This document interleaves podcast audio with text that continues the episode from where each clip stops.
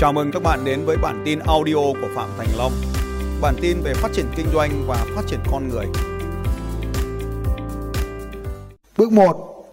Tạo lập danh sách khách hàng tiềm năng. Có nghĩa là gì? Có nghĩa là chúng ta cần phải tập hợp về đây danh sách những cái người mà thỏa mãn cái nhu cầu khách hàng. Toàn bộ công việc này là của anh chàng marketing còn chia thành 11 bước hay 15 bước như ngày hôm qua thì tùy tùy ta. Đấy đấy là công việc của marketing. Trong cái quy trình đặc biệt này của tôi, có một bước đặc biệt được cải tiến rất là quan trọng. Đấy là bước hẹn gặp. Bước hẹn gặp là một bước tối quan trọng đối với tôi, nên tôi đưa nó thành một bước riêng. Đặc trưng của bước hẹn gặp này là giúp khách hàng giảm rủi ro do việc gặp gỡ. Bởi vì cái việc mà ông khách hàng mà không mua hàng mà lại không đúng đối tượng, hoặc không có nhu cầu mua, hoặc không có tiền, vân vân, thì hẹn gặp muốn thành công phải làm cho khách hàng cảm thấy có lợi ích từ việc hẹn gặp. Và biến hẹn gặp thành một ta gọi là một sản phẩm hoặc một dịch vụ cũng được, nhưng là một bước để gia tăng giá trị cho khách hàng. Như vậy, hẹn gặp không phải chỉ để gặp mà phải cho khách hàng một lợi ích nào đấy. Mở rộng hơn ta có thể hiểu, hẹn gặp là một chương trình đào tạo, hẹn gặp có thể là một cuốn ebook, hẹn gặp có thể là một email, hẹn gặp có thể là một video, hẹn gặp có thể là một bữa nhậu tùy theo phương thức kinh doanh của bạn. Nhưng đây là một buổi nói chuyện song phương, hai chiều. Hẹn gặp này không cần phải là trình độ cao, cho nên tiết kiệm được chi phí nhân công. Chỉ cần người thư ký gọi điện thôi. Việc đưa hẹn gặp tách rời ra còn thuận lợi cho công tác đo lường và tối ưu hóa sau này trong hoạt động kinh doanh của chúng ta. Cái bước hẹn gặp ấy là cái bước mà chúng tôi gồm như sau. Thứ nhất là gửi email cho các anh chị. Còn 3 ngày nữa, còn 2 ngày nữa hẹn gặp. Chúng ta phải hiểu là trên đa kênh. Những người đăng ký chương trình nhận được vé rồi thì nhận được qua email, qua tin nhắn, gọi điện thoại và cả xem thấy quảng cáo của tôi nữa. Tại sao hẹn gặp lại quan trọng? Bởi vì khi tách ra thì sẽ đo lường được thêm một chỉ số nữa và giúp công việc tối ưu hóa sẽ tăng được hiệu suất làm việc lên. Marketing mang khách hàng đến thì chăm sóc khách hàng sẽ tăng tỷ lệ hẹn gặp lên. Sau khi tỷ lệ hẹn gặp thì đo lường chỉ số thứ ba, quy trình thứ ba đó là khả năng được trình bày xin xây dựng được mối quan hệ với họ. Bước thứ ba ở đây là xây dựng mối quan hệ chân tình với họ.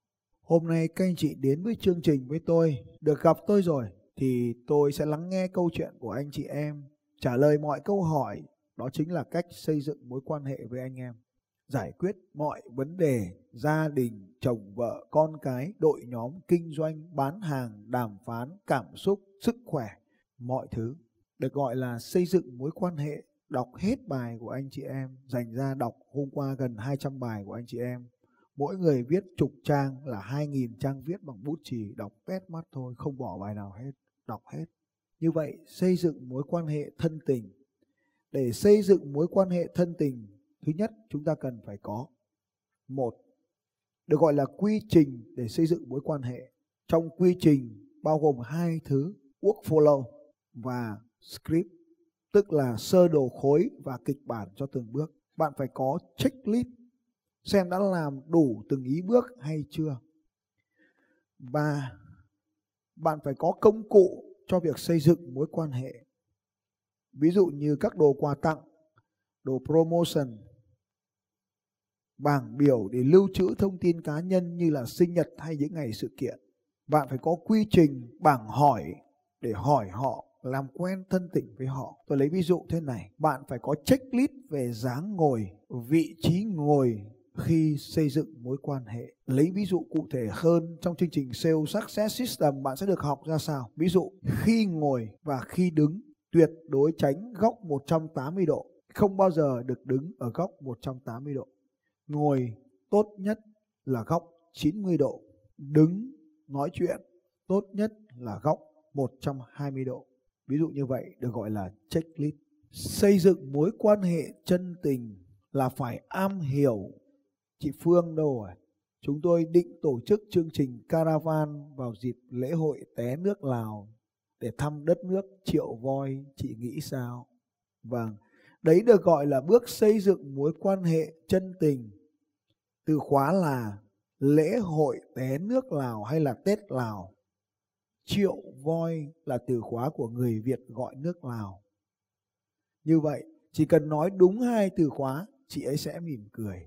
Đấy, khi mà nói như vậy, như vậy trong khóa học tinh thần doanh nhân là doanh nhân bạn phải đi nhiều. Đấy, ở trong cái khóa học tinh thần doanh nhân bạn sẽ phải học cái tư duy này là doanh nhân bạn phải đi nhiều hôm qua nếu anh chị để ý tôi có nói bia lào rất ngon. Đấy chính là sự xây dựng mối quan hệ chân tình với chị phương. Tôi nói về những điều mà cả hai cùng biết và sau đó nói về những điều mà cả hai cùng quan tâm. Quán phở của cái chị bạn tôi đó, không phải của cái chị mà hay chat với tôi đó. Rồi nói về điều mà chị ấy quan tâm, con cái của chị ấy spa của chị ấy. Đó là những điều mà chúng ta có thể có trong bước này và nhiều chiến lược nữa để xây dựng mối quan hệ chân tình. Tôi lấy ví dụ, đó là mirroring tức là soi gương ấy. họ làm gì thì bạn làm giống như họ thì mối quan hệ xảy ra nhanh hơn. Nếu bạn đang xem cái video này mà thấy nó hay, nó giúp đỡ được bạn điều gì đó thì đừng quên chia sẻ nó nhé bởi vì có rất là nhiều người đang cần bạn chia sẻ và ai đó sẽ vô cùng biết ơn bạn nếu mà họ nhận được cái video này. Hãy chia sẻ nó ngay ngày hôm nay. Chia sẻ ngay, chia sẻ ngay, bấm nút chia sẻ, chia sẻ ngay nhá. Xin cảm ơn các bạn và tiếp tục nào. Đấy là một cái checklist nữa ở trong cái này và nhiều điều nữa bạn sẽ học trong khoa học Sales Success System. Bước 4. Xác định nhu cầu. Đây là bước khó nhất, tiên quyết nhất và quyết định mọi vấn đề. Người kinh doanh thành công hay không nằm ở chỗ này.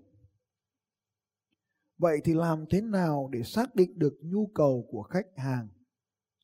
Điều thứ nhất bạn cần học đó là khóa lập trình vận mệnh để thấu hiểu về nhu cầu của bản thân và của những người khác.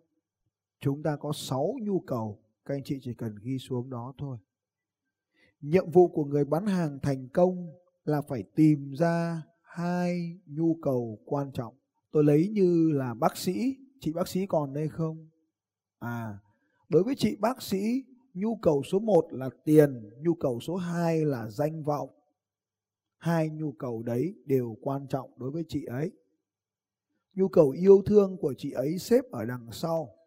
Đối với anh bình, nhu cầu số 1 là tiền, số 2 là phát triển, số 3 mới là danh vọng. Tôi nhớ hết nhu cầu của các anh. Đối với ông 200.000 cương, nhu cầu số 1 là tiền nhu cầu số 2 là phát triển. Nhu cầu số 3 là danh vọng. Nhu cầu số 4 mới là cống hiến. Tất cả những câu hỏi của tôi được sắp xếp giúp cho các anh chị sắp xếp lại đâu là các top need, các nhu cầu hàng đầu. Nắm được hết. Để trở thành người bán hàng tuyệt vời, một vài đức tính tốt cần phải có. Thứ nhất, đó là sự trung thực tất cả những doanh nhân Việt Nam thành công mà tôi được tiếp xúc và tư vấn cho họ trong gần 20 năm qua. Tôi tin một điều rằng họ là những người trung thực. Thứ hai là người chính trực, nói là làm. Họ luôn tuân thủ đạo đức và pháp luật. Tất cả những người này đều giống nhau hết. Đặc biệt là cộng đồng doanh nhân, doanh nhân trẻ mà tôi được tiếp xúc. Nếu không thì không có cửa để thành công điều thứ ba mà một người bán hàng thành công phải phát triển, đó là sự quan tâm và yêu thương sự quan tâm và yêu thương bằng việc phát triển tình yêu thương của mình dành cho khách hàng và sự quan tâm thấu đáo tới khách hàng thì bạn mới trở thành người bán hàng vĩ đại được.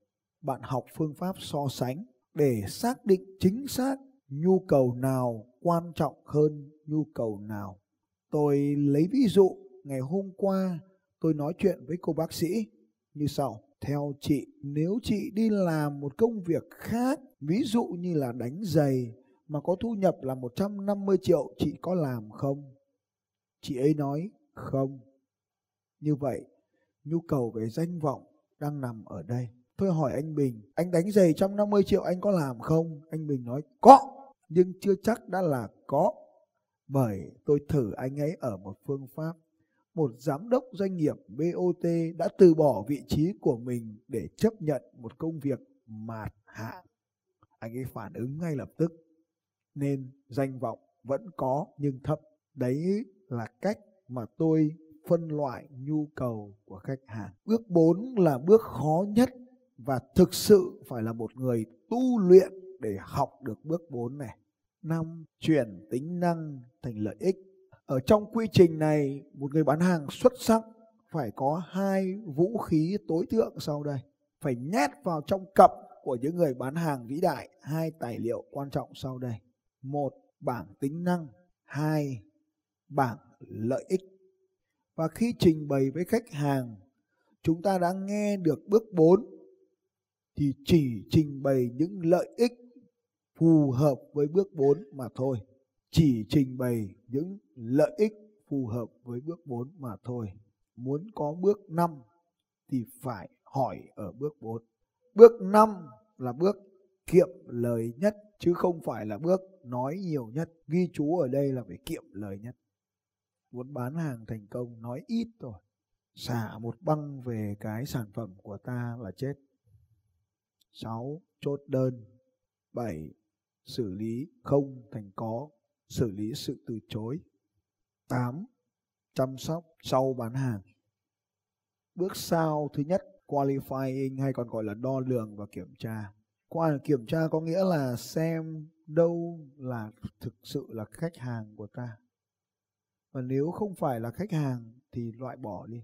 Ví dụ như các anh chị nhìn vào trong cái sơ đồ của chúng ta nó hình tam giác có nghĩa là số lượng khách hàng sẽ lớn hơn cái tỷ lệ hẹn gặp thành công. 4.000 người đăng ký, có 1.200 người dự chương trình. Vậy là 2.008 người đã làm tốn tiền của ta. Phải loại bỏ họ đi. Cảm ơn các bạn đã lắng nghe đoạn chia sẻ của tôi trong à, video vừa rồi. Hãy bấm vào nút subscribe, nút đăng ký ở bên dưới video này để bạn có thể nhận được những video tiếp theo của tôi sớm nhất hãy đăng ký nó ngay bây giờ bấm vào cái nút hình quả chuông để lần sau tôi phát sóng là bạn nhận được video sớm hơn những người khác Xin chào các bạn và hẹn gặp lại các bạn vào bản tin audio tiếp theo của Phạm Thành Long vào 6 giờ sáng mai.